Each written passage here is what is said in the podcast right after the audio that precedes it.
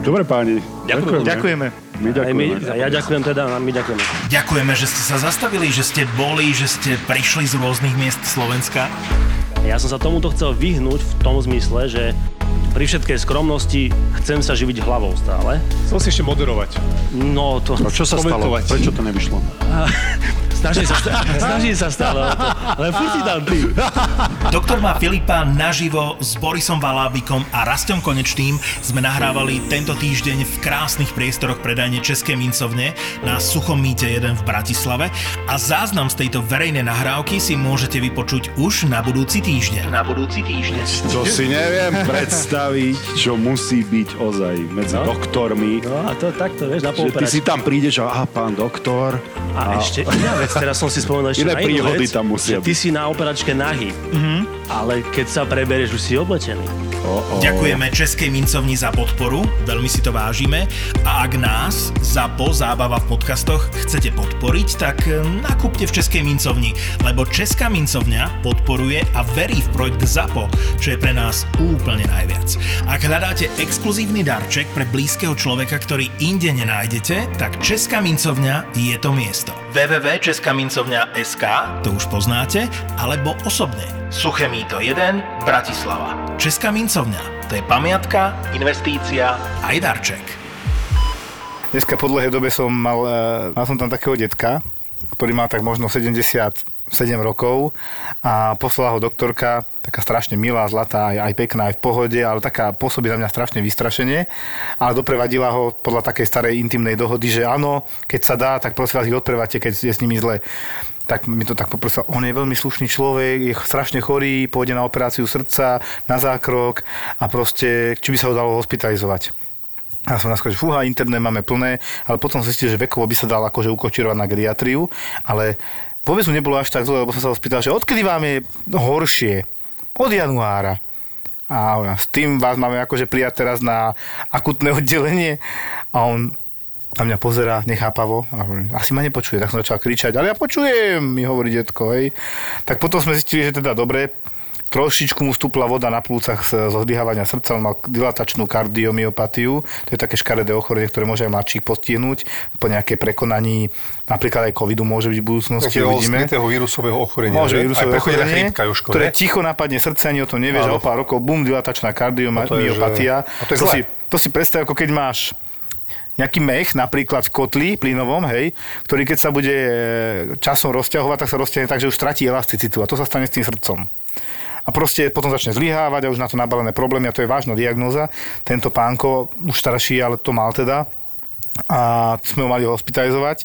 A teraz tam prišlo to, že teda žiadne papiere poriadne nemal, tak ideme sa pýtať lieky. Tak už sa pýtam lieky, niečo zo seba potil. No, pýtam sa, tuto mám v záchranárskom papieri starom nejakom, že, že takýto liek, takýto liek, Kordaron. A on, no, asi. A neviem čo. A už som sa trápil 10-15 minút, nevedel som, či je hluchý, alebo je starý, alebo je proste dementný, alebo niečo iné. Potom začal vyťahovať nejaký papierik a ja hovorím sestričky, že no, ak teraz vyťahne papierik s liekmi, tak má asi jebne. Vyťahol papierik S liekmi? a tam bol že 2017, takže lieky 4 roky dozadu, tak to tiež neplatilo. Tak potom hovorím, že no ešte nás 30 jedulov, viete čo, nechajme to tak, zajtra donese niekto lieky. Zase na mňa iba pozeral, nechápal. A bože, ale on mal 2017, to si písal pre istotu, aby to... To vyťahol papierik s Tam si liekmi. napísal z rok roku- 2017. Oni si tí pacienti normálne značia, že rok, aby vedeli, jak to užíva. Lenže potom po rokoch vyťahne starý papierik a ty nevieš, či to platí, neplatí, nevedeli ani povedať lieky, nič, to je to, To také dosť ťažké. moje, hej, logizmy, čo a potom, robiť takisto. A najhoršie, je, keď takého pacienta máš potom nastaviť na vysoký tlak, na lieky a on nevie, ako ich užíva. No nevieš to nastaviť. Počúvaj, my sme mali predvčera takú pacientku chuderku. No už ten kukuč bol taký troška bláznivý, hej, už sme vedeli, že to nebude úplne v poriadku. Možno taká pani pozerala na nás, em, ale akože pekne celkom odpovedala. Prišla kvôli tomu, že odpadla Mhm. opakovane, hej. A teraz doktorka išla spovedať, takže kde ste odpadla? No, že boli sme v a išli sme na Štrbskové pleso a on doktorka teda, no takže ste odpadli na tom Štrbskom plese? Nie. A kde ste odpadli? No pri moste. Aha, takže niekde pod Štrbským plesom? Nie. A kde ste odpadli? No, že v Poprade. A to ešte ďalšia otázka bola, že no dobre, ale tak e, to ste išli na to Štrbské pleso? Nie, ja som odpadla deň predtým. Takže, Tá anamnéza? Takže anamnéza sa úplne krásne ľahko brala. Asi hodinu tam bola u nás, ale chápe, že bola na Štrbskom plese, ale odpadla ako deň predtým, takže nám to tak celkom všetko povysvetlovala. Tak to bolo takto, asi to trvalo fakt že dobrú hodinu inak. To je taký ten typ anamnézy, kde môj kolega ešte v Petržalke však ma naučil gastroenterológ, jeden pozdravujem, on bude vedieť, keď to poviem, použil slovo zmetočná anamnéza. že proste zmetkuješ tam a vlastne nevieš, čo sa stalo, ani keď sa pýtaš hodinu. To je detektívna práca. A ona ešte doplnila, že no a idem teraz na, e, k jednej sestričke. Tuto vedľa. ja počúvaj, no ešte ku, akože ku kardiológovi, hej. A že na zvončeky. Tak keď sme došli do toho EKG, sme došli na to, že na zvončeky idem, tak to je na EKG. A potom, že dobre, ale tak idete k tomu a tomu doktorovi, nie? A ona, nie, nie, idem k tej sestričke. Proste robí doktor, hej, a pod ním je sestrička, ktorá mu pomáha. Nie, nie, ja idem, ja idem ale k sestričke, ja idem stále No pozor, znova. sú obvodné ambulancie, kde naozaj všetko robí pomaly sestrička v No, poslednej dobe. akože, dobre, to poznáme, poznám aj ja takú a by som mohol menovať, ale nebudeme. A, ale toto je tak, hej, že normálne pod kardiologom sestrička, ktorá, ktorá natočí zvončeky a takto to má všetko na zafixované chuderka v hlavičke, no a, a tak bohužiaľ, no tak staršia pani, no. Brata Filipa a doktora Fatrsíka v podcaste Doktor má Filipa ti prináša sieť nemocníc Svet zdravia.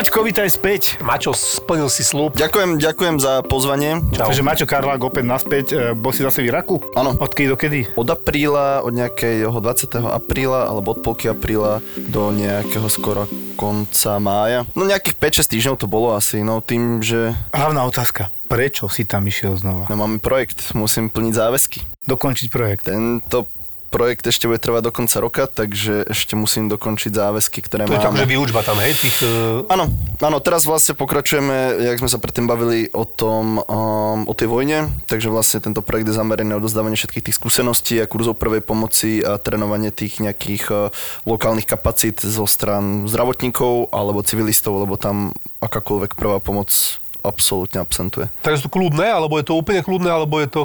ako to vyzerá? No to je ťažko, ťažko povedať. Podľa asi lebo- lokality, alebo čo? Podľa nálady? No v podstate tá vojna skončila v 2017, ako keď sa bavíme o samotnom tom vojenskom konflikte. Ale samozrejme, že tam to sa nedá jednoducho, že teraz áno, porazili sme ich a vyvesí sa iracká vlajka a je koniec. Ale vždy sú tam nejaké bunky, nejaké oblasti, kde tu niekto niečo akože vyskúša, nejaké checkpointy napadne alebo niečo podobné. Ale vyslovene nejaký ten konflikt ozbrojený, ktorý tam bol v tom roku 2016-17, prítomný tam nie je v tejto chvíli. Keď povie checkpoint, asi presne to, jak pomaly v nejakej hre, ale také nedobrej hre. medzi dvoma mestami napríklad, máš cestu jak diálnicu a vždy je tam Je niekoľko check tých kontrola. checkpoint, No, akože checkpoint kontrola. že ťa hej. ako skontrolujú, teda pozrite napríklad doklady alebo hej, auto, hej. keď sa im nezdá, že tak ďalej, že sú tam vojaci a kontrolujú. Či má všetky ruky, nohy. Presne tak, lebo napríklad akože kriminalita tam je, raz tam bolo, tuším, dva mesiace dozadu, že niekto v Bagdáde zabil nejakú rodinu a vlastne z Bagdadu išiel do tej kurdskej časti, kde sme my, do toho Erbilu autom a vlastne pekne ho odsledovali, lebo všade sú kamery, takže pekne vedeli, kam ide až do hotela, kde sa ubytoval a došli ho zobrať rovno. Aha. Ako kriminalita tam je, Ale asi vysoká. oproti Slovensku to sa nedá, tak ja neviem, nejaké americké mesto, možno nejaký Detroit, Boston. No ty si mi posielal do peknú fotku s hodinkami inak. No, Kedy si mi to poslal? Niekedy pred dvoma, troma týždňami, nie? Že Uh, tak nejako to bolo niekedy No, no, no. ku koncu mája, tam Hej. už tá teplota 65 mal na hodinkách, na slnku, no. ale na slniečku. Mm-hmm. Ten sa opálil troška už. No tak na priamom slnku, keď je 65, tak to je nič Ale nie no. si na tom priamo slnku nejak akože veľmi No podľa toho, skovať, hej? čo robíme. Také resuscituje, tak asi nerieši, či je na slnku v tej chvíli. Teraz ani moc nie, ale tak hovorím, že záleží od druhu toho kurzu, ktoré robíme. Že keď niektoré sú aj s nejakými um, vonkajšími ukážkami a vecami, ktoré musia robiť vonku a niektoré sú, ktoré sú akože vnútri, ale zase nemáme nejaké klimatizované veľké priestory, akože umelé svetlo a tak ďalej. No je tam teplo. Ja viem, čo som sa chcel spýtať, už minula zabudol som. No, Či pýtaj tam sa. zažil nejakú zranenú, že bola tehotná, takéto komplikované. A vieš čo, bola tam nejaká tehotná žena, to si spomínam, ale iba nám povedali, že tam je, ale my sme sa k nej nedostali. Ale Čiže či bola zranená šancu. alebo porodila niekde v nejakej chatrči rozvaline, to ťažko povedať. Ale viem, že keď sme mali potom dobrovoľničku a, doktorku, ženu, Mhm. Tak tá nemala absolútne žiadne nejaké problémy s tým, že by tie ženy ošetrovala. Aj na začiatku v rámci tej ich nejako viery, že keď sme mali nejaké, nepoviem, že malé deti, ale dajme tomu, že 10 plus a boli to dievčatá nejaké mladé a boli zranené a my sme teda nevedeli, že čo im je, lebo mali na sebe priškvarené to oblečenie alebo jednoducho bolo celé krvavé a nevedeli sme teda, že odkiaľ krváca, kde je tá rana, tak sme ich museli vlastne rozstrihať, aby sme ju odhalili, ale samozrejme nie na to, aby sme sa pozerali akože na genitálie, ako Áno. si oni asi myslia ale kvôli tomu, aby sme vedeli. A potom, keď vlastne, presne tak, potom vlastne, keď zistili, že sme, ja neviem, roztrhli blúzku a mala obrovskú popáleninu cez pol hrudníka a vedeli sme jej s tým niečo spraviť, alebo jej uľaviť minimálne od tej bolesti nejakým watergelom, že jej to chladiť a tak ďalej a dať jej niečo od bolesti, tak pochopili aj tí, tí Iračania, alebo teda tie iracké špeciálne jednotky, tých zdravotníci, že to má zmysel a že to nerobíme, lebo by sme ako chceli Takže toto bol tiež taký odhaleného. proces, hej? Troška, kým si si zase tu ich dôveru aj v tomto. O, presne tak, tak jak na začiatku sme tam došli, tak tiež nás pozerali cez prsty, ale tiež ako získali sme si ich dôveru, že sme tam s nimi boli, spali sme, tie ich starosti, radosti sme prežívali, tak takisto aj o,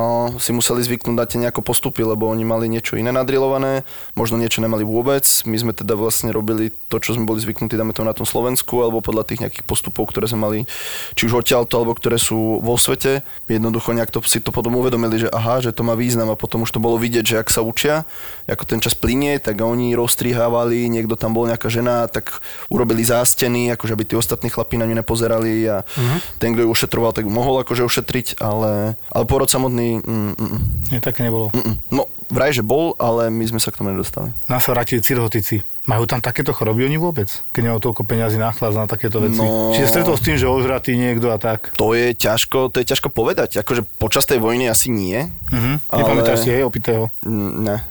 Akože boli tam také, ja neviem, že sa pohádali na nejakom trhovisku a pobili sa a došiel starý nejaký Arab v tom typickom oblečení, držal si v ruke prsty, že sa tam rezali nožikmi, že akože boli aj takéto veci, alebo donesli dievčatko, že niečo sa stalo a my sme nevedeli, že čo sa stalo a vlastne im, mu padla iba klíma tomu dievčaťu na hlavu, že mu rozbila hlavu. Akože nebol to nejaký výbuch alebo ničo, ale takéto veci, alebo neviem, dehydrovaných starých ľudí nám tam vosili, lebo v podstate my sme ošetrovali primárne tú traumu, ale tým, že sme boli na tú oblasť jedn, jedno to triediace stredisko, tak vlastne tí ľudia s tými problémami, ktoré tam mali, tak za nami chodili. Potom už to bolo na úkor tej bezpečnosti, že keď sa tam tí ľudia premielali hoci ako bez toho, aby ich niekto skontroloval, tak to už bolo také... Prečo?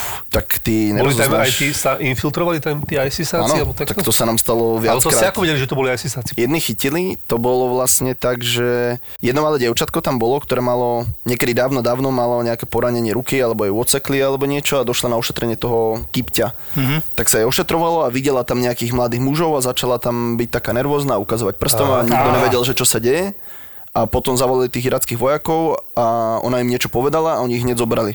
A potom vlastne nám oni povedali a, a ich tam vlastne o, dali si stranou, bokom pre rozviedku, aby ich zobrali kvôli informáciám a oni sa nakoniec teda akože priznali, že oni boli, jeden bol z nejakého velenia toho ISISu a dvaja to boli takí tí samovražebníci, že oni vlastne došli do tej Vtedy to bola Mešita, kde sme vlastne ošetrovali. Že vlastne došli omrknúť si terén, aké je tam zabezpečenie a mohli sa tam v civile vlastne poprechádzať. Keď tam už došli, nemohli dojsť do už vtedy nejakú naloženú? No nevedeli, či sa dostanú. Takže vlastne oni došli tam, omrknúť terén, že dostali sa cez tú bezpečnosť Mhm. a videli, že to je v pohode a keby tam to dievča nebolo, no tak by sa došli Dievčatko akože ošetriť. koľko rokov? Malinké, okolo 10, 8 rokov. Čiže ale poznalo ich, že... á, Áno, oni boli samozrejme mm, pekne oholení, hladko, ostrihaní, ale spoznala ich. To nečakali, že? Toto boli prekvapení isto. No tak to sme boli aj my, lebo keby tam nebolo, tak sa tam odpália medzi nami. O pár dní. No. No. Možno by sa to nestalo, keď som to bol priamo ja, ale boli tam naši dobrovoľníci, takže boli to naši ľudia, aj tí vojaci, čo ošetrovali, boli vlastne naši kamaráti. Ty to jak z filmu, vieš, že dievčatko sa trase a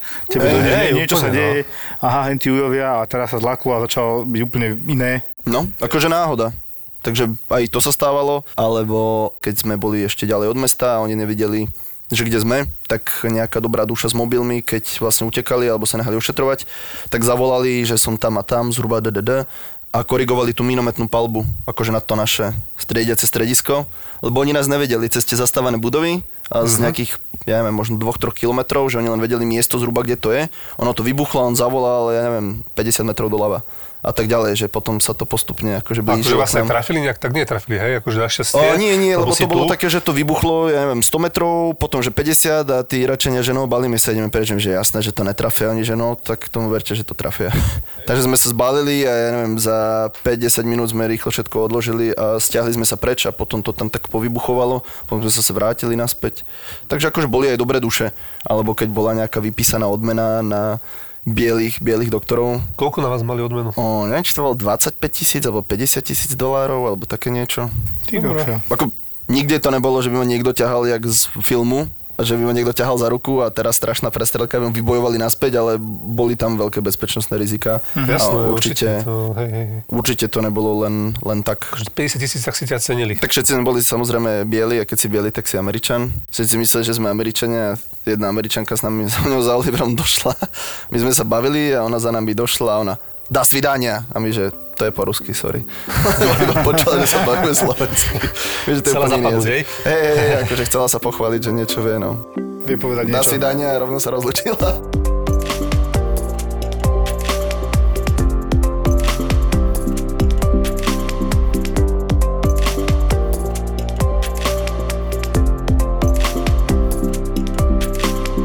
Koľko ste najviac, najdlhšie robili? To si hovoril minulo, to ma zaujíma. Že nejakú takú službu, že si nemohol odísť, že bolo tak veľa, že si pomohol potom aj druhej smene možno, Koľko vieš? hodín v kuse najdlhšie robil? To nebolo také, že teraz týždeň nespíš. V podstate vždy ráno sa otváralo ako keby to CCP, to triediace stredisko, niekde skoro ráno a my sme tam vždy boli až do večera. Podľa toho, jak prebiehali operácie, tak keď tá operácia bola do polnoci, tak sme tam do polnoci boli, lebo čakali, že keď je nejaká operácia nočná, že aj tí zranení budú v noci prichádzať. A hovorím, že s tými Iračanmi už to bolo dobre, lebo oni mali tablety a videli, kde zhruba sú tie jednotky v tom meste a človek mohol predpokladať, že sme vedeli, že Teraz bol nejaký veľký boj, ja neviem, vezeme 3 hamre ľudí, takže sme vedeli, že tak ja neviem, od 15... Tri čo? 3 hamre, 3 auta Tri plné hamre, ľudí no. A v zranených. jednom hamri bolo koľko asi? Čo ja viem, 10 ľudí, 8 ľudí, podľa toho koľko. No takže sme vedeli, že teda niečo sa udeje a vedeli sme, o, jak sú ďaleko od nás a vedeli sme sa na to pripraviť, že sme si neviem, rozbalili škrtidla, napichli sme si infúzne súpravy, všetko sme si nachystali a čakali sme iba na ten prísun tých ranených, takže to bolo, to bolo fajn. No. No ale ono to je hlavný rozdiel, že keď máš normálnu službu, hoci aj na urgente alebo inde, tak proste veľmi, veľmi zriedka sa stane také, že by si išiel non-stop 24 hodín. Ako čas od času, ja si pamätám také stavy, hej, ale je to asi také isté, ako by som zažil deň, keď mám jedného, dvoch pacientov za 10 hodín, hej. Mm. Čiže to je podob, podobná šanca. No, Ako si je, no, to je, neviem, trvalo to do polnoci, do jednej ro- do rána, išli sme si lahnúť, ale Potom ste čo stali o 6 a tak, hej, ste fičali. No, asi o 7, a, ale ja neviem, my sme vlastne spali tam, kde boli tie triediace strediska, bo priamo v ňom, niekde v nejakej vedlejšej miestnosti, takže tiež sa nám stalo, že ja som si to až potom vlastne uvedomil jednu noc, že nám vtrhli do izby a a došli tam a najskôr vlastne tam došli iba s tými zbraňmi donútra, až také boli hoci ako tak handrovo oblečení a my, že ty kokos, idú nás teraz uniesť. V prvej sekunde som si myslel, sa zaplo svetlo, vyrazili sa dvere a začali tam tlačiť ozbrojenci. A potom sme si vlastne uvedomili, že to neboli tie iracké špeciálne jednotky, ale nejaké iné. A oni vedeli, že tam sa ošetruje a donesli nám zraneného chlapca. Takže vlastne z toho šoku prebudenia, že vlastne už sa človek videl na Al Jazeera v tom oranžovom pyžame, vlastne musel sa prepnúť do toho, že ide Ale ošetrovať to je to, vieš, že spíš, no. vieš, možno, že neviem, či tvrdý spánok, to neviem, ak- či si tam mal tvrdý spánok zrovna. Asi jak na záchranke. No ako spíš, ale není to jak doma. No, jasné. No, to áno. To čo mu bolo, neviem, bol, čo mal... Mal zranenie, mal strelné poranenie hrudníka. Hej. Vtedy tam bol jeden dokumentarista Američan a ten sa na tom strašne smial, lebo ja a to mám aj taký zvyk na záchranke, že ja nespím v nohaviciach v tej posteli, pre mňa je to nechutné, že naozaj celý deň behám v tých gatiach, sadám si hoci kde a stojím hoci kde a tak ďalej, či už sedím na zemi u niekoho doma a teraz v tých akože nohaviciach si sadnem v úvodzovkách do tej čistej postele a teraz všetok ten bordel si zvonku nanesem do toho ano. miesta, kde chcem spať. Tak vlastne aj tam som vlastne celý deň bol v nejakých nohaviciach a v noci som spal iba v trenkách. No vlastne ak rozrazili dvere, tak iba sme pozerali a on sa na tom strašne bavil, že som tam bol jediný v nejakých kvetinových trenkách a iba som mal boty a iba som mal tričko a kvetinové Hej. trenky a všetci tam mali uniformy, že to bolo Áno, také, no. To my sme mali tiež raz takto na Arešne, keď som bola naša doktorka taká staršia, hej, už okolo 60 rokov. No. Proste niečo sa zomrelo na áre, na oddelení, nie, ona spala na druhej strane chodby, hej, tam majú, doktori tam majú proste svoje kumbále, však jasné. A proste resuscitujeme, hej. Ale že akože naozaj, že akútne. To znamená, že bežíš, no. Znamená, že akože naozaj stála bežala, došla v gaťkách a mala niečo prehodené rýchlo cez seba, akože nejakú košelu, vieš. To pozeráme, či to myslí vážne, ale akože nie, čo kúkate, ideme, robíme, bum. Vieš, akože Čo kúkate? Potom sme sa na tom troška akože samozrejme zabavili. Aj, No tak že- jasné, že potom sa Vieš. zasmeješ, ale to ako No. neriešiš. Ako Jasné, de- jasné. Ne, nemáš dress code úplne. Hej, No, ja mám tak dokonca už teraz som poverčivý, že keď si vymeníš tam kvázi také nejaké pyžamo alebo trenky, ak ty hovoríš, a tričko, No, tak vždy volajú. tak vždy hneď, jak, jak sa prezvečem, tak dun, sanitka interné, a ja to hneď počujem vedľa.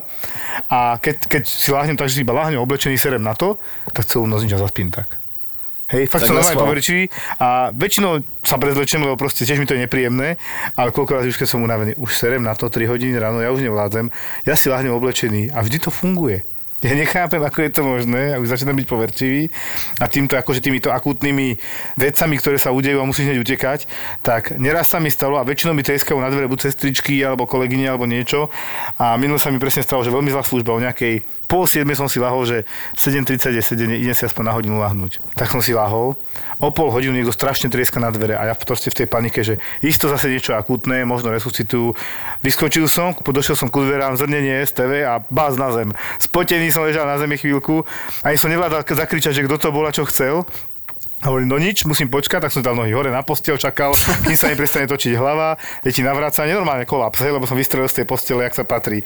Potom som vybehol na sa, ty kurva, kto tu búchal na tie dvere? Jaj, to bola tvoja kolegyňa, tak ona sa iba sa spýtať, akú si mal službu. Je. To musela tak trieskať na tie dvere, že nevedela, že či, či si tam a myslela si, že nie, tak zatrieskala aby a hneď išla. Tak mne sa stalo tiež, že sme mali nejakého pacienta teda v tej vojne a donesli, že bol zasiahnutý, zasiahnutý nejakými chemikáliami, tiež mal postihnuté tie o, horné dolné dýchacie cesty.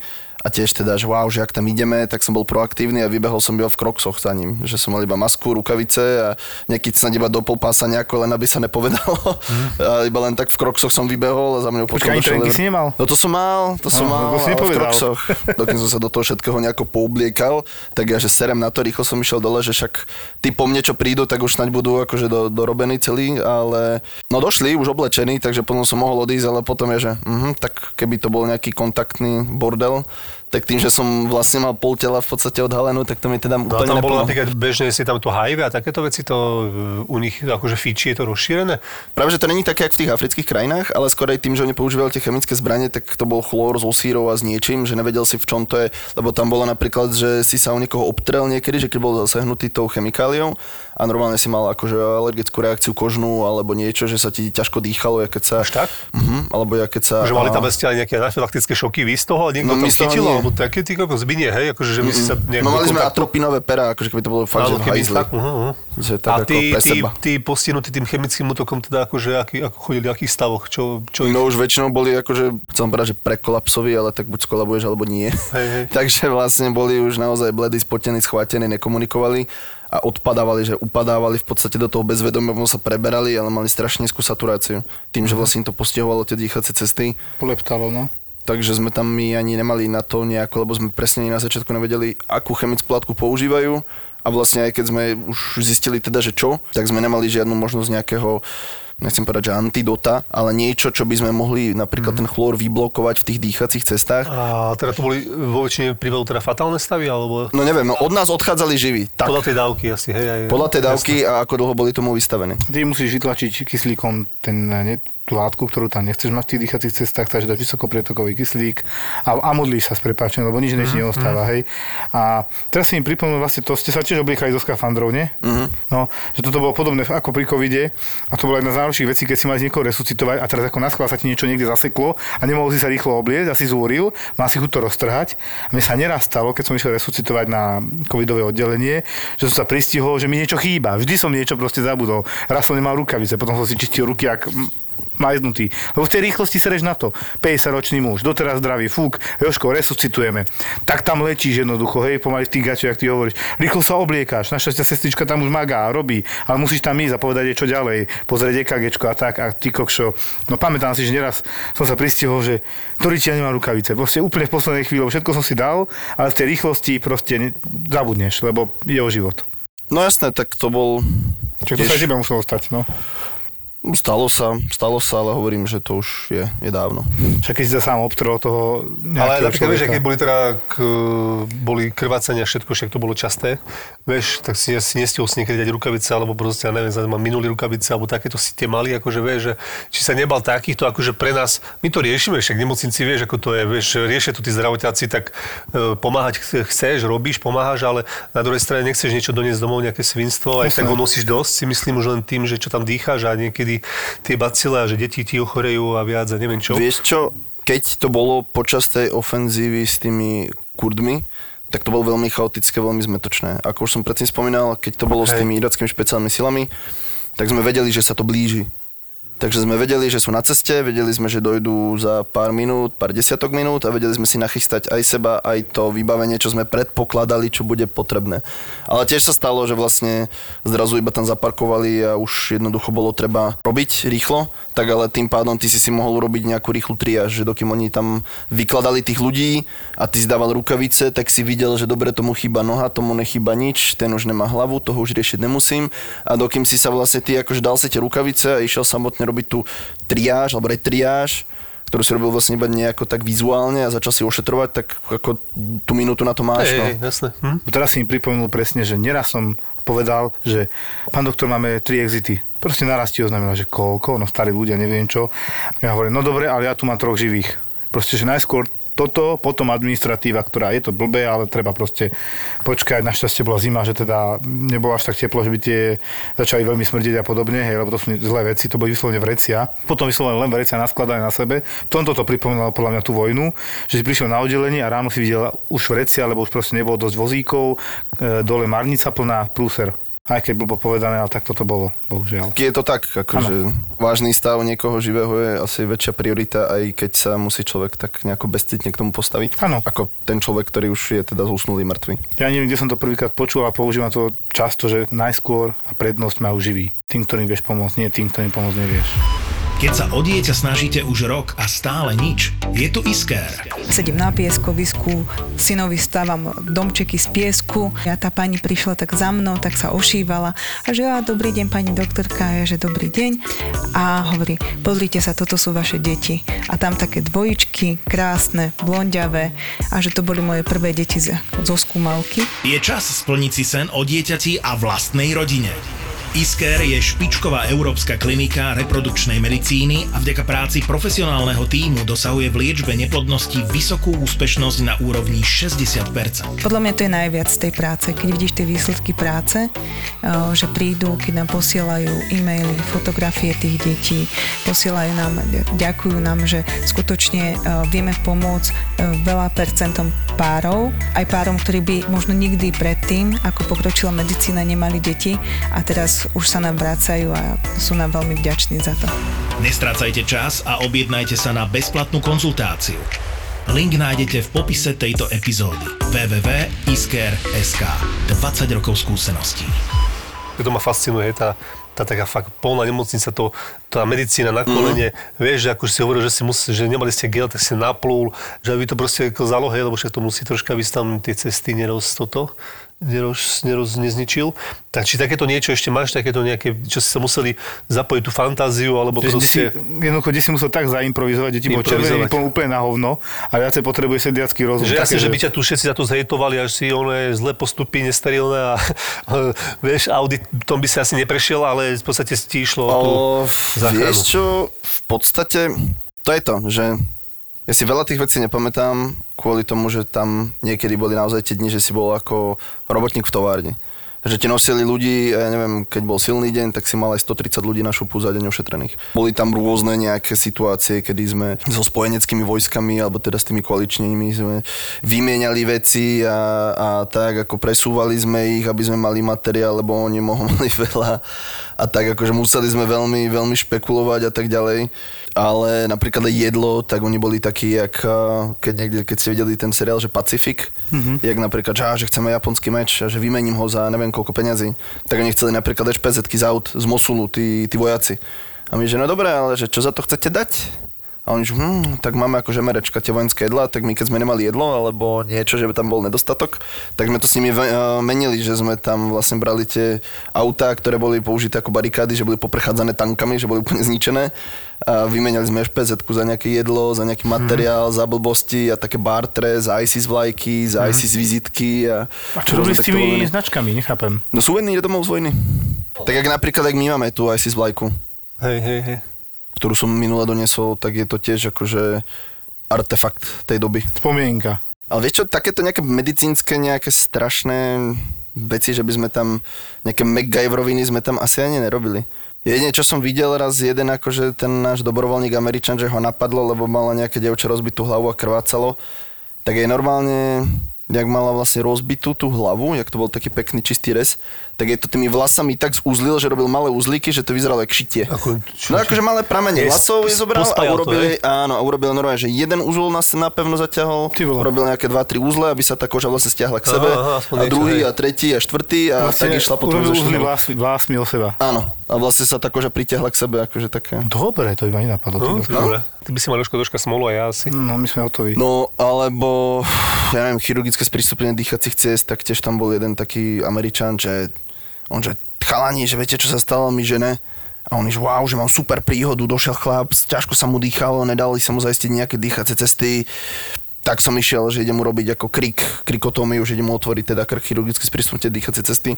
A my, že no, že super, a teda, že jak to prebiehalo a tak strašne napumpovaný bol a my, že no a potom on. A nič, nefungovalo to. Nefungovalo? Podľa tam si sa na to tak inak dívali, že No nie, tak buď, buď urobíš niečo a môžeš tomu Alebo človeku nič. pomôcť, ako nemyslím teraz, že niečo, že okolo neho budeš e, tancovať nejaký tanec dažďov, hej, a budeš čakať, že magicky sa mu tá končatina prirastie, alebo niečo, vieš, jak jašterici Hej. chvost. Alebo urobíš niečo, čo vieš, že by malo fungovať a pokiaľ si to, ten úkon nemáš stovky tisícekrát naučený, tak je ako pravdepodobnosť, že bude zlyhaný, keď si ho robil na, v laboratórnych podmienkách e, v škole alebo na nejakých kurzoch. A ako to teda vyzerá ten výkon normálne, keď to robia akože teda pff, tí, čo skúsenejší, to ako to akože prebieha, povedz, že ty to v teréne vieš, keď sa sprístupňujú tie dýchacie cesty teda? No na Slovensku ako je to vo výbave Sanitek, RZP a RLP tiež, ale...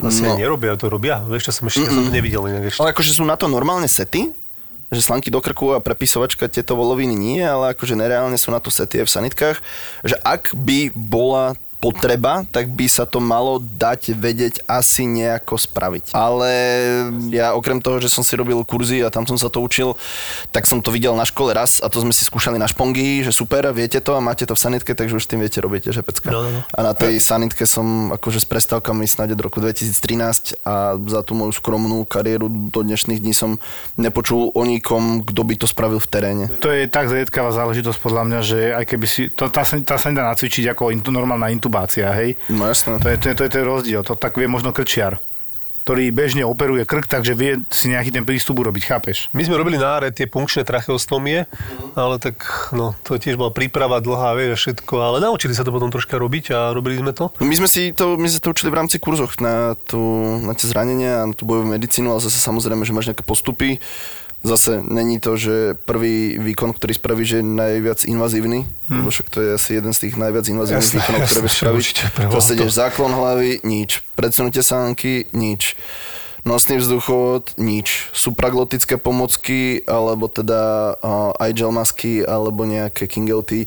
Tieto tubusy, nič. Intubácia, nič tak jediná možnosť posledná, ktorá je, tak môžeš chirurgicky sprístupniť dýchacie cesty, ak je tam veľká, veľká, naozaj veľká trauma tej... Ale hovoríš o a, Kingelty a tieto veci supraglutické, tak to troška vysvetli, to iba takto skúsiť laicky povedať. Vieš to takto nejak, vieš, aby to tí ľudia aspoň tak počúvajú.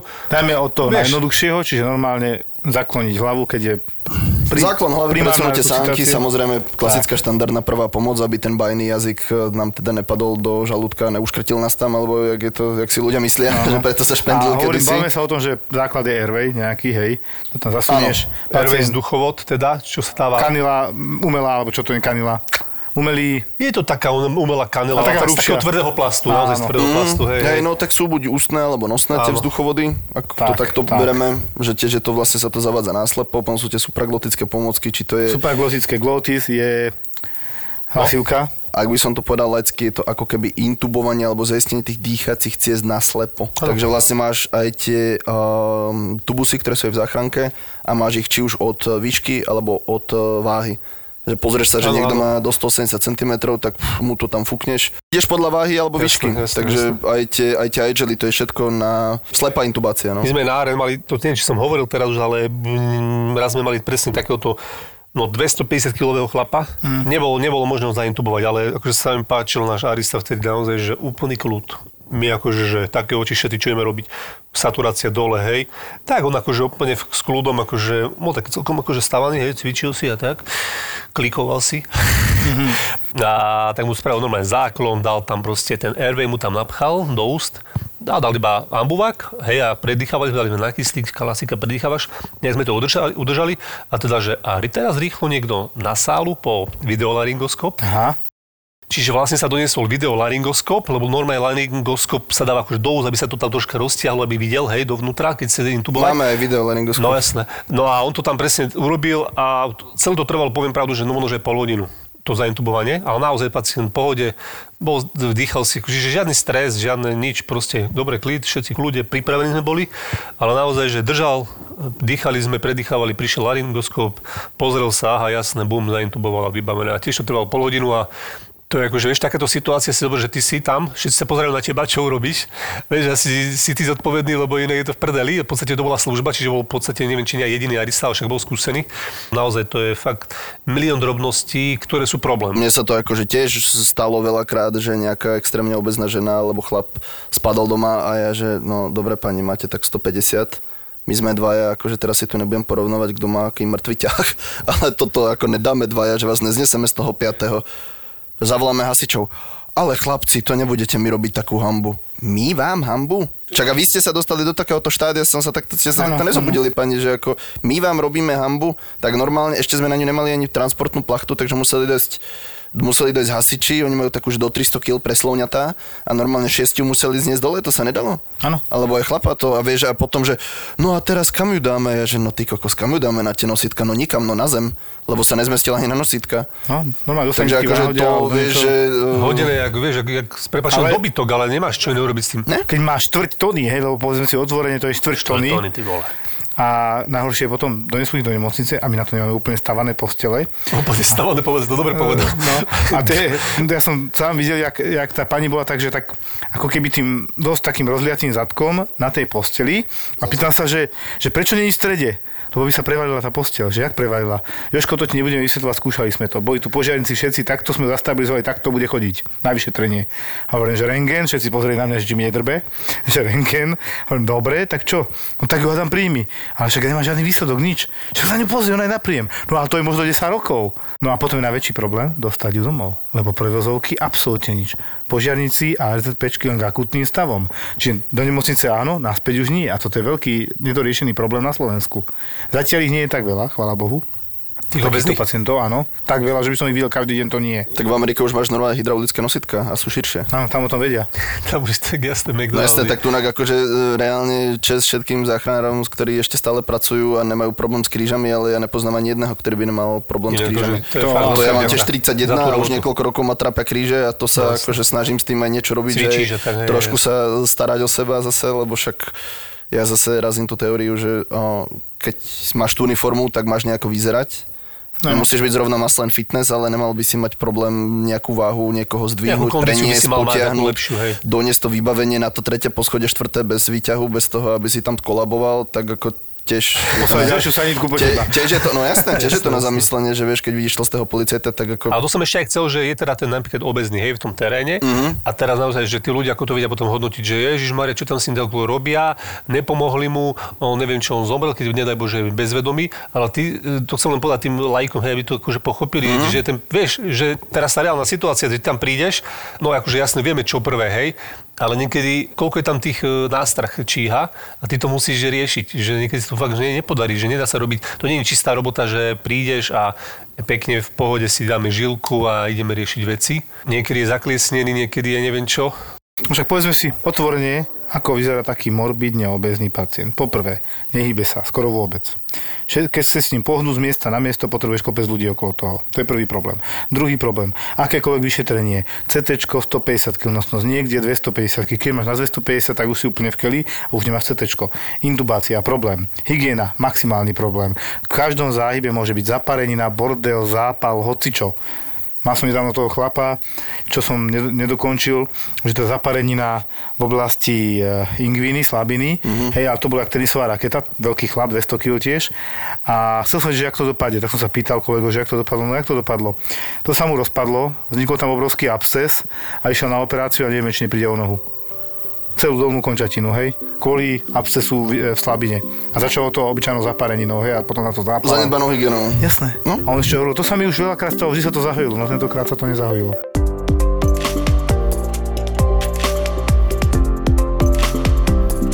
Stále o tom hej, počúvaš, že ťak vojaci, že posttraumatický stres, stresový syndrom a neviem čo. Ty si to mal niečo také, alebo Joško, či chcel niečo? Mne sa to stáva, keď v práci na chvíľu konečne v noci zaspím, tak sa mi sníva o tom a raz sa mi stalo, že som zaspal, boli sme so ženou na na hoteli na vode, to sa volá Botel v Bratislave, to sme mali takú krátku dovolenku. A mne už tak šibalo, že, že sa mi snívalo, že to bola taká maličká kajutka, ale akože ako tam sme prespali a užívali si Bratislavu. A mne sa snívalo, že došli cez tie úzučké priestory s tým vozíkom záchranári, zakopali mi tam na tie dvere do Botelu, proste na hoteli som bol, ktorý bol na Dunaji a otvoril som a oni, že Jožko, máme pacienta. Hovorím, vám to šibe? Však, ale ja som tu na dovolenke. No ale treba s ním niečo robiť, on sa nemá dobre. A čo má? A ja už automaticky. No arytmiu. A čo mám tu s ním robiť? Tuto však sme na boteli. No ja viem, a musí sa o neho postarať. To je tvoja robota. A ja som tak ešte pozrel, že na tam spí, nie, že buďte tichšie, zobudíme ženu. No ale tak chceme ti odozdať pacienta, ale ja tu nemám ani pečiatku. Je úplne reálne, to, kde sa mi toto Tak toto sa mi nestalo. Na to som sa konečne potom zobudil, že Pane Bože, mne už hrabe. Preto, preto nechodíš do dovolenky radšej. Takže verím to, že aj ty musíš mať niečo alebo horšie. Vieš čo, ťažko povedať. Um, viem, že raz, raz si za mňa robili chalani srandu, keď eh, sme mali taký ťažký deň, že sme vlastne všetci spolu spali a oni sa ma niekto pýtal, že, že čo sa ti snívalo? Ja, že prečo? Že si sa tam nejako hmíril a nejak si mravčal a nejaké zvuky si vydával a ja, že ja som snáď mal nočnú, lebo mne sa prehrával ten deň, čo sa stal vlastne mm. cez deň, tak mne sa snívalo v noci. Ale vlastne ja som aj sa zobudil normálne, ako keby som vlastne pokračoval, že mám 24 tak si sa mňa robili srandu, že no čo, jaká bola nočná, ja, že ty kokos ani mi nehovor, lebo umrem. A to si stávalo viackrát? Či to, O-o. to je raz takéto si mal? Raz, no. A stačilo, nie? Asi. A vieš čo, ako, je to zase o tej, je to zase o tej osobnosti, vieš, že napríklad aj uh, s nami Juraj Mravec, keď bol, on vlastne točil ten dokument Stratený mm. domov, v, ktor- v ktorej časti sme aj my. On napríklad hovoril, že jemu sa to stávalo, asi je to o tej osobnosti. Počul nejaké zvuky a že sa ako keby vrátil alebo cítil nejaký pach a vrátil sa do obdobia tej, tej vojny, ale asi je to o tom, jak sa s tým Človek vie človek asi vyrovná. No, tak akože úprimne, ja si pamätám, že rozbili sme sa s Oliverom normálne, že na Rusov, že sme dali pred seba flašu vodky a vypli sme sa. Si pamätám v Iraku. Akože opakovanie, hej, normálne No ne, akože sme došli, ja neviem, po dvoch týždňoch, ja, že ty kokos, čo ideme robiť, že tak zapálime a pijeme. No a tak sme sa rozbili a tak akože taký tvrdý reset, mm-hmm. jak na počítači. Doslova. No, ale inak nemám pocit, že teraz by buchli dvere a mal by som, ja neviem, že by som sa pomočieval alebo niečo. Tak to je akože dobré, ale vieš, tak akože možno, že to niekto tak má nie? Ale sú rôzni ľudia, rôzny stres a rôzny inak ho vedia zvládať. Tak mne napríklad veľmi pomáhalo. My sme sa o tom bavili vždy aj na záchranke, že keď bola nejaká ťažká adresa, tak sa s tými ľuďmi rozprával, že sa buď z toho vyrozprával, alebo ja mm, som si išiel zabehať, alebo niečo, že vlastne som vybil zo seba tú energiu a mal som ten čas nad tými vecami rozmýšľať, ale jak som spomínal, že určite vtedy na začiatku, keď sme chodili, že naozaj, že mesiaci tam úplne iná krajina, nielen tie zvyky a tak ďalej, ale naozaj, že tam riešiš e, mŕtvych ľudí od e, novorodencov po dôchodcov a 4 hodiny letíš, vystúpiš vo Viedni, že ježiš, jak je tu super a vlastne sa tvári, že sa nič nestalo, tak to mohol byť taký šok a určite vtedy asi tí ľudia, ktorými som sa vtedy bavil, by povedali, že asi som bol čudný, ale podľa mňa ja si to uvedomujem iba z toho, že mne to prišlo ako strašná zbytočnosť. Fakt človek rozmýšľal nad tým, čo sa tam deje a stále nám volali, lebo sme to vlastne koordinovali všetko Liverom aj zo Slovenska, keď sme tam vlastne boli, že fyzicky si bol tu, ale duchom si bol stále, stále preč.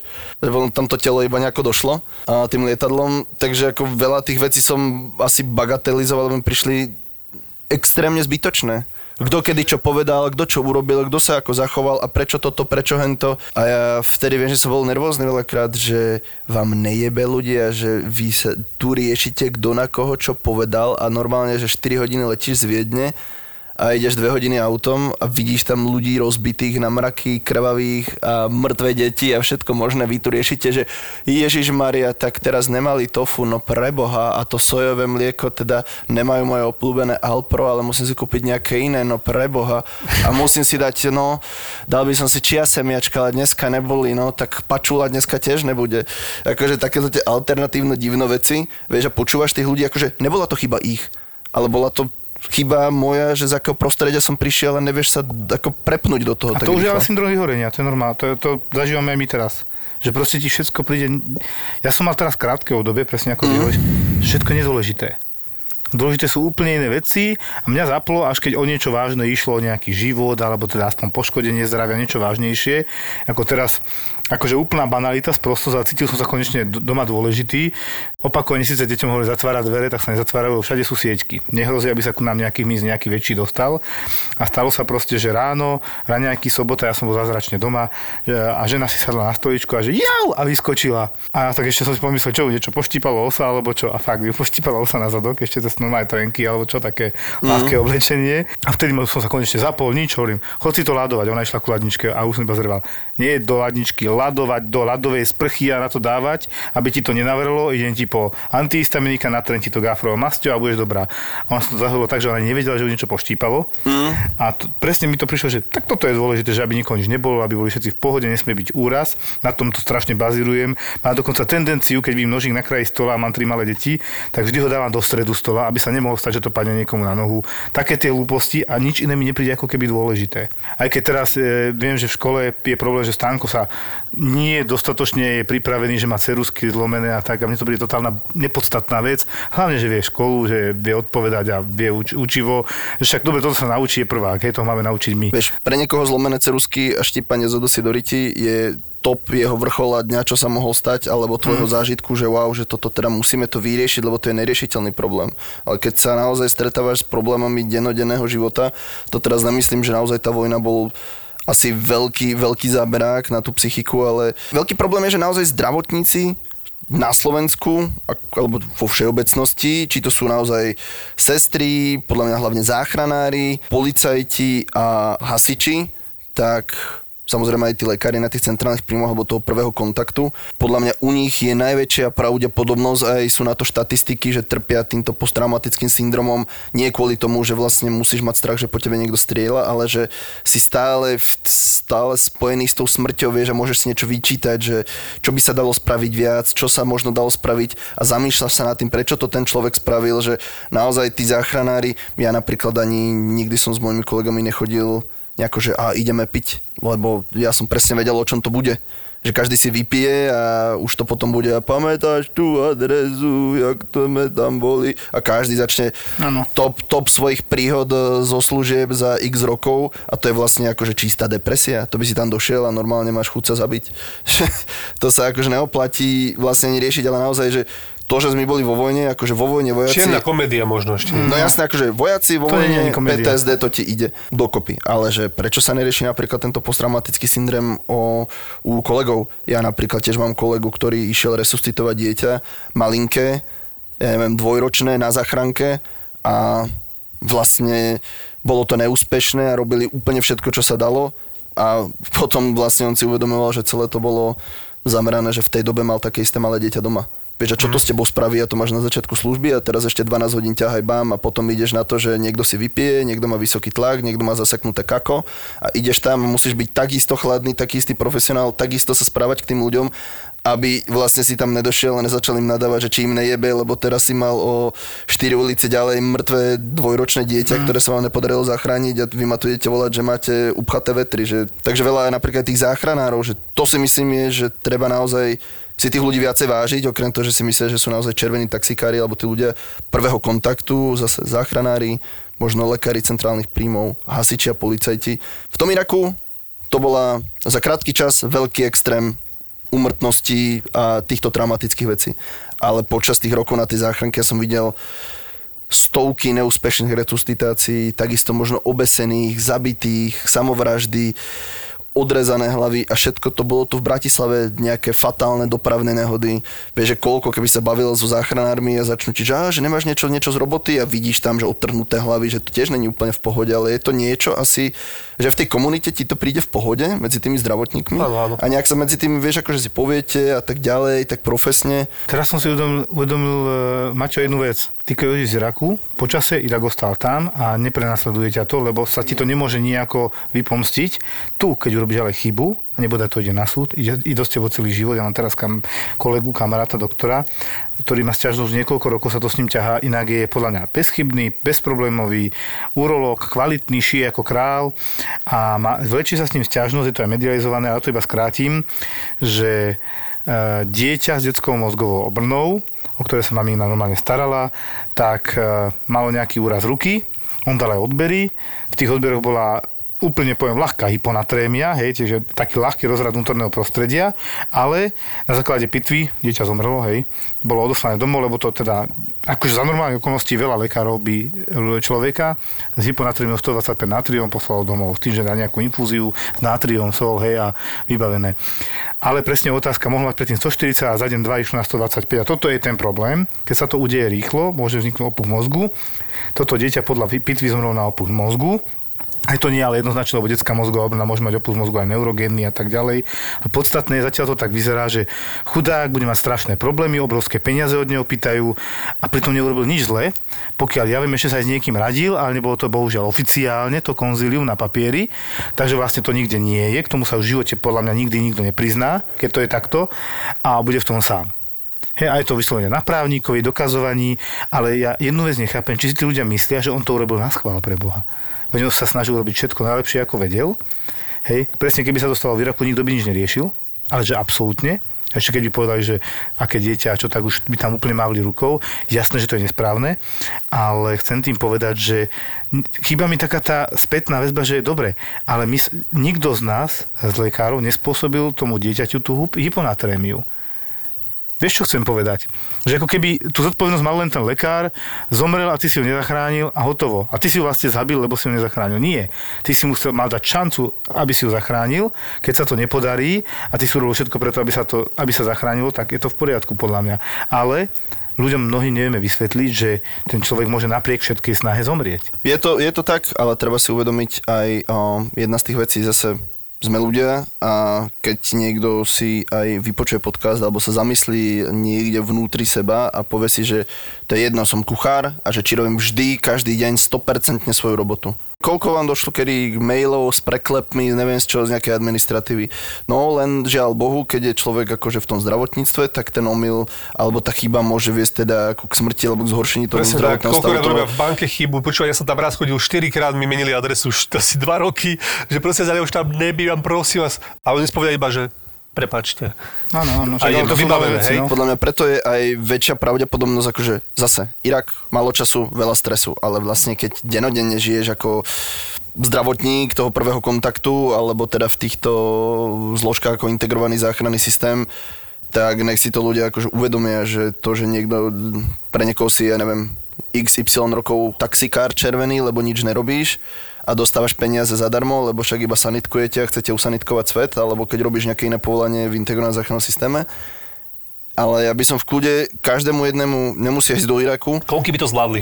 Stačí, stačí ísť naozaj, aby si uvedomili, že nielen to, že niekto zavolá na mám kako a dojdeme tam, že haha, sranda, ale my sa musíme dať dokopy do dvoch minút odísť ako zdravotníci, minimálne záchranári, musia byť do dvoch minút v aute pripravení a ísť na tú adresu s tým, že už sa ti prehre, prehráva v hlave, že čo by asi za tým mohlo byť, ako aj keď od 3 ráno úplne asi takto nad tým nerozmýšľaš, musíš, i musí tam ísť ten vodič na majákoch, ne že ohrozuje seba, teba, a celú tú dopravu iba kvôli tomu, lebo niekto je lenivý, hnilý, niekam ísť, zavolať, opýtať sa.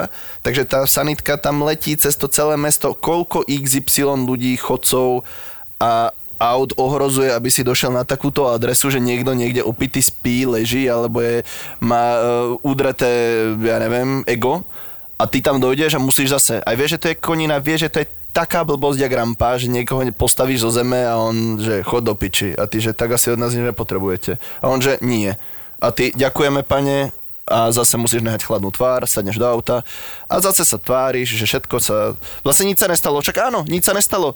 Ak by si niekoho zrazil, kamaráde, na tých majákoch, tak okrem toho, že dobre, bola by to búračka, no dobre, tak akože nejak by sa to vyriešilo. Ale aj šoférovať, to vieš, aká to je zodpovednosť a brutálny stres, že to si tí ľudia neuvedomujú, ale keď sa nad tým zamyslí, že nejaké dieťa ti vyskočí na prechod, mne už sa stalo viackrát, že aj keď ja som robil vodiča, so sluchátkami niekto vošiel, tak som flekoval, že som toho die, to dieťa skoro zrazil a taký brutálny to bol pre mňa vnútorný stres, že preto aj veľa vecí, ktoré sa mi stali v robote, či už to bolo z nejakej nepozornosti iných ľudí alebo mne na tých adresách, tak to vidím napríklad či už pri svojich detí alebo vo svojom okolí. Ja nechcem, aby sa to jednoducho dialo. Takže aj to je, to je možno väčší ten posttraumatický syndrom z tej dlhodobo stresujúcej práce, hey, ktorý ťa zožiera v týchto zložkách, či je to urgentná medicína alebo integrovaný záchranný systém. Dobre hovoriť a teraz si vlastne vystihol jednu zásadnú pointu, ktorú som si teraz uvedomil, že treba prehodiť čas zodpovednosti, ktorá je priveľká na tých zdravotníkoch, aj na tých samotných ľudí, ktorí volajú tie sanitky, ktorí žiadajú tie vyšetrenia a ošetrenia. Lebo presne, ak si povedal o tých opitých, donesli 20-ročnú babu, mne teraz nedávno do služby, okolo polnoci jednej, že, že intoxikácia alkoholom. A ja tak ešte pozerám, že normálne to názvy ožratá. Že tak to je, nie? Že sa tu hráme na diagnózy. Bola tam nejaká, nejaký úraz alebo čo? Nie. Potom bola samozrejme matka danej pacientky, že no, ale však oni preto volali sanitku, lebo oni tam majú informáciu, že ona sa s nejakým chlapcom tam hlavou zrazila a odtedy ju nevedeli prebrať len trošku iná informácia zrazu. Predtým sa zrazila asi s flašou. Ne, nevieme, ako to bolo reálne, lebo ona to mala tiež sprostredkované, záchranári mi to nepovedali a ja som nevidel žiadny úraz hlavy, ale že nič. A ja som sa snažil prebrať, veľa odpovedí som nedostal samozrejme, tak hovorím, no nič, počkáme na alkohol, ak tam bude pol promila aj takáto vriti, tak je dáme určite CT. Zase len tak ožiariť 20-ročnú babu nechcem, možno, že nevíš, možno aj tehotná, nevieš. Nemá to napísané na čele. No a Skončilo tak, že som nechal vyspať sa do rána, povedal som si že dobre, ja to pripravím, potom prídu rodičia, pozrieme, aká je. Ráno sa prebrala, nič si nepamätala, bola úplne v pohode, už nevracala po pár infúziách, hej, okolo troch promile myslím, že mala a rodičia si ju zobrali domov a ten úraz hlavy tam asi zrejme nikde nebol, hej, že to bola iba taká... No, mohlo by sa v kľude stať, že by tam bol a Presne bolo by to jeden prípad z tisícov a potom by si bol ty ten človek, Presne ktorý tak. urobil chybu a nikoho by už nezaujímalo, že koľko ľudí si ošetril, chápeš, ale tá, tá pointa, že nikto nerieši koľko rokov a koľko ľudí, stoviek, tisíciek ľudí si ich ošetril, pomohol ano. bez chyby, ale akurát tá jedna, jedno zlíhanie, alebo či už je to tvojim zavinením, alebo dajme tomu tak niečím takýmto maskovaním, tak to sa bude uh, na teba vyťahovať ano. a budeš ten najhorší. No, Koľko takých bola niekde takto, Presne, takto že nemusí to byť mnoho iných ľudí, to môže byť kľudne doktor, ktorý tam práve nastúpil a má zlú službu a hneď prvú. Hm? Lebo... A zle začal. Tak sa áno, zle začal. Zmluvu, hej? Lebo si vezmi, že no tak ja už mám skúsenosť v tom, že viem, že keď sa mi ten opitý po infúziách nepreberá, tak mu to CT fúkne z princípu. Až viem, kde sme. Presne väčšinou na 99% bude negatívne, ale presne raz sa stalo, nebolo negatívne, subdural jak svinia a ešte aj opitý. A teraz čo? Pacient opitý, operovať ho nemôžeš, ešte má krvácavý stav v podstate, lebo teda predlžené krvácanie tam bolo podľa týchto zle pečeňové cesty to sú tak komplikované veci, že nakoniec aj tak skončíš s tým, že mu pomôcť nevieš, ale keď to neurobíš, tak ťa idú zavrieť. No a to je podľa mňa ako väčšia tá trauma a stres pre toho zdravotníka, ako už samotná tá, všade. tá vojna. No ano. hovorím, ale zase tá vojna bola, vieš, 16-17, odtedy už strašne veľa rokov preteklo a vody sa tiež premlelo, takže je to asi Vieš, jak ty sa s tým musíš vyrovnať, tak ja aj keď som teraz ako zdravotník alebo záchranár tu v Bratislave a je nejaká ťažká adresa, takisto sa s tým musím nejako vyrovnať, len je to asi o samom tom človeku. Vieš, že aj keď máme ľudí napríklad na kurze, nie dáme tomu výraku, ale tu, tak sú takí, že Ježiš Maria, aby som to nerobil, že keď vidím krv, tak je mi zle. Čiže no dobre, však chápem a preto ja robím, čo robím a ty robíš, čo robíš ty. Uh-huh. Ako úplne logické tak ja neviem, ja by som tiež napríklad nemohol robiť niečo, neviem, na lodi, to by som vracal furt. Napríklad, akože, alebo by som nemohol robiť kolotočar, aby som sa dvakrát zúpol na hojdačke a bolo by mi neskutočne zle, aby som polorovnážny aparát, hej? No, jasné. To ja ani s deťmi sa nemôžem krútiť akože na kolotoči. Ale hovorím, že každý robí niečo, čo vie a vie, že na to si Jasné. zvykneš na tú prácu. To je také vtipné, že zvládol e, vojnový stav v Iraku, ale na kolotoči to nedá. Však, Ale kolotoče to, nedáva. to vážne, čo si sa zbláznil, raz ma deti vyťahli do 5 dekina, že ideme tam, tatino, je, že dobre, tak som išiel na nejaký si trojminútový taký ten film. Tými- grcami, vieš. Kde si sa zbláznil, oni išli druhýkrát a ja som ležal na lavičke v, v eurovej s vyloženými nohami, bledý jak stena, lebo som si to si záchranku. A volali ju záchranku, vieš. To ne, to ne, to ne. na lavičke. To ne, ja som bol fakt úplne zničený, ale akože ra- radšej tú vojnu, jak ten kolotoč. To nehovor na hlas, to si povedal na hlas. No, ešte v júli odlietam, takže uvidíme, čo nám pri, prináša. No, veď toto. Včera som to zachytil za ničko, že okrajovo Batman vs. e, Superman sa to volá. A ona, že, že, že táto kto vyhrá? Hadaj. Ona, že no Superman, hovorím, ako vieš? A to je spoiler trošku, ale nevadí, kto to nevidel. Ale podstatné je, že som povedal, Anička, každý má svoju slabinu. A aká je slabina Supermana? Ona, to zelené, ten, ten, kryptonit. Hovorím, presne tak. A teraz aká je slabina Ma- Maťová? Kolotoč. Ne, ne, ne, tak ja napríklad, keď som začal robiť na záchranke, pre mňa bolo peklo, že sedieť vzadu a byť otočený chrbtom proti jazde. Vieš, A na kruháči. No to bolo úplne jedno, kde. To som predýchaval jak hovado, že to bolo akože horšie, no. Ale hovorím, každý, každý má nejakú svoju slabinu, moje sú hojdačky.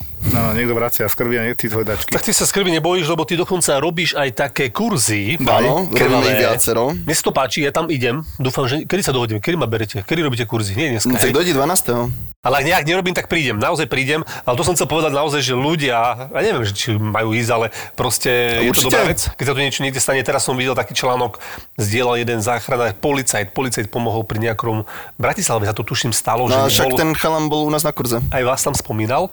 Čiže, a zase vidíš, niečo sa naučil síce z vlastných zdrojov, zaplatil si, ale podľa mňa na ten pocit to nedá, hej, že niečo ti môže stať, aj keď už len nechcem privolávať rodine tvoja, nevieš, nebudeš vedieť pomôcť, niečo No nevieš, vážne. tam príde. A bude si to do konca života vy, vyčítať a potom ťa možno, že počká aj ten posttraumatický, ja neviem čo, nechcem, hej, ako, akože malovať čerta na stenu, ale Áno, šťastie práve pripraveným. Inak my sa musíme ospravedlniť, že som zabudli doniesť tričko, takže ja ti osobne kúpim na zabáva v podcastoch na internete. Dobre? Na našom e-shope e, my ti ho kúpime, normálne, Jožko, tak počkaj, ty ho kúpiš, ty si povedal, že ho Ja ho kúpiš. kúpim, ja ti kúpim ešte nejakú tú plechovku tohto tu, čo tu vidíš. Dobre, No nie, no samozrejme, akože robíme viacero tých kurzov, niektoré, alebo teda všetky sú aj pre širokú verejnosť, alebo pre zdravotníkov, alebo pre tú odbornú verejnosť. Napríklad aj dneska sme robili pre uh, NBU, kurz Stop the Bleed, teda nejaká zastava krvácania, kde sa preberá škrtidlo, turniket na zastavu masívneho krvácania z končatín, ako tepeného krvácania. Bol tam práca s tlakovými obvezmi a bola tam technika použitá woundpacking na vyplnenie rán, gázov, ktoré napríklad vieš, akože do podpáže už ten turniket nedáš, alebo do slabín, Jasne, alebo nie v oblasti krku. Takže vlastne je to kampaň, ktorá vznikla v Amerike, je to pod Tactical Combat Casualty Care Committee, teda tou ich um, komisiou schválená. Je tam American College of Surgeons a je tam ešte aj uh, záchranárska komora v Amerike, NAEMT. A vlastne oni všetci dali dokopy nejaký guideline, ktorý vlastne keď budeš dodržiavať, aby sa zvýšila to povedomie u tých bežných ľudí, keď sa stretnú s nejakým typom poranenia, ktoré by bolo, dáme tomu, krvavého charakteru. Ktoré si vyžaduje okamžitý zákrok, lebo ktorý si vyžaduje, si aby si ho vedel aj rozpoznať, že teda áno, na, toto, na tento typ poranenia je uh, škrtidlo a zaškrtíš teda prívod tej krvi do tej končatiny a na tento zrovna nie a tak ďalej a aké sú benefity a nie. Takže akože celý ten kurz je zameraný o, v podstate na zastavu toho krvácania, lebo oni vlastne zistili a myslím si, že na Slovensku je to tiež tak a nie len u lajkov, ale samozrejme u samotných zdravotníkov, o, je problém zmanéžovať to masívne krvácanie. Už aj keď si ako zdravotník v civile alebo nie, tak veľa, tých, veľa tých vecí je naozaj, že ako?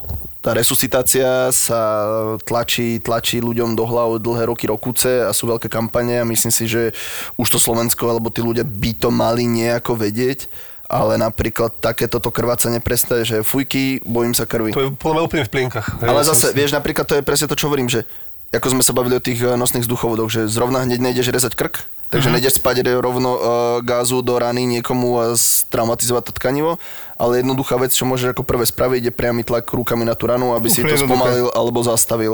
A to úplne stačí, dokým tá záchranka pomoc dojde, alebo dokým ti niekto tú pomocku podá, aby ty si ju vedel To, použiť to sú správne. veci, ktoré ti prídu tak samozrejme, že sa ti to dáš divné, že to nikto neurobí.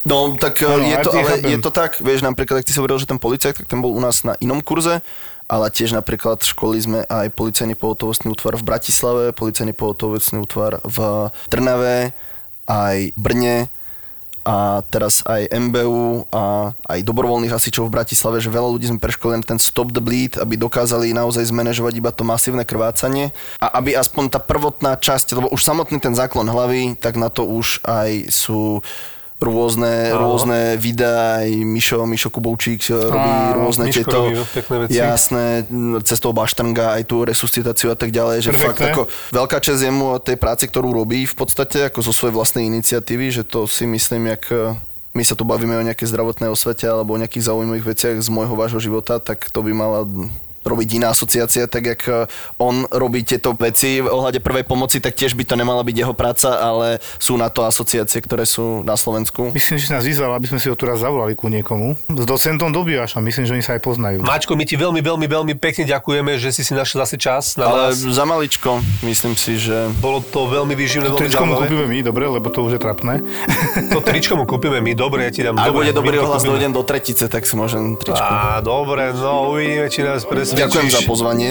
Opäť mi bolo cťou, páni. Ešte sa chystáš do Iraku? Do konca roka bude chodiť Ešte ma to. pár, pár turnusov čaká, no. Tak ešte potom niekedy do konca roka určite zavoláme. Aj ženy, ktoré okolo seba vnímam, už začína sa veľa báb rozvádzať. A je to v niečom desivé, ale oni sú šťastné. Rozvedené oni prídu také, sú zrazu, majú hrozne veľa plánov. Keď si chlap okolo 40 kúpi motorku a nájde si mladú milenku, je to vraj kríza stredného veku. Ženy k tomu nepotrebujú ani motorku, ani milenca a ešte tomu aj hovoria úplne inak. Svetlo uprostred tunela. Ty si to zistila až teraz? Áno, áno, je to pre mňa úplná novinka, vy ste moja prvá babská partička. Nie sme tie zasterové typy už. Je to úžasné, je to božské, je to...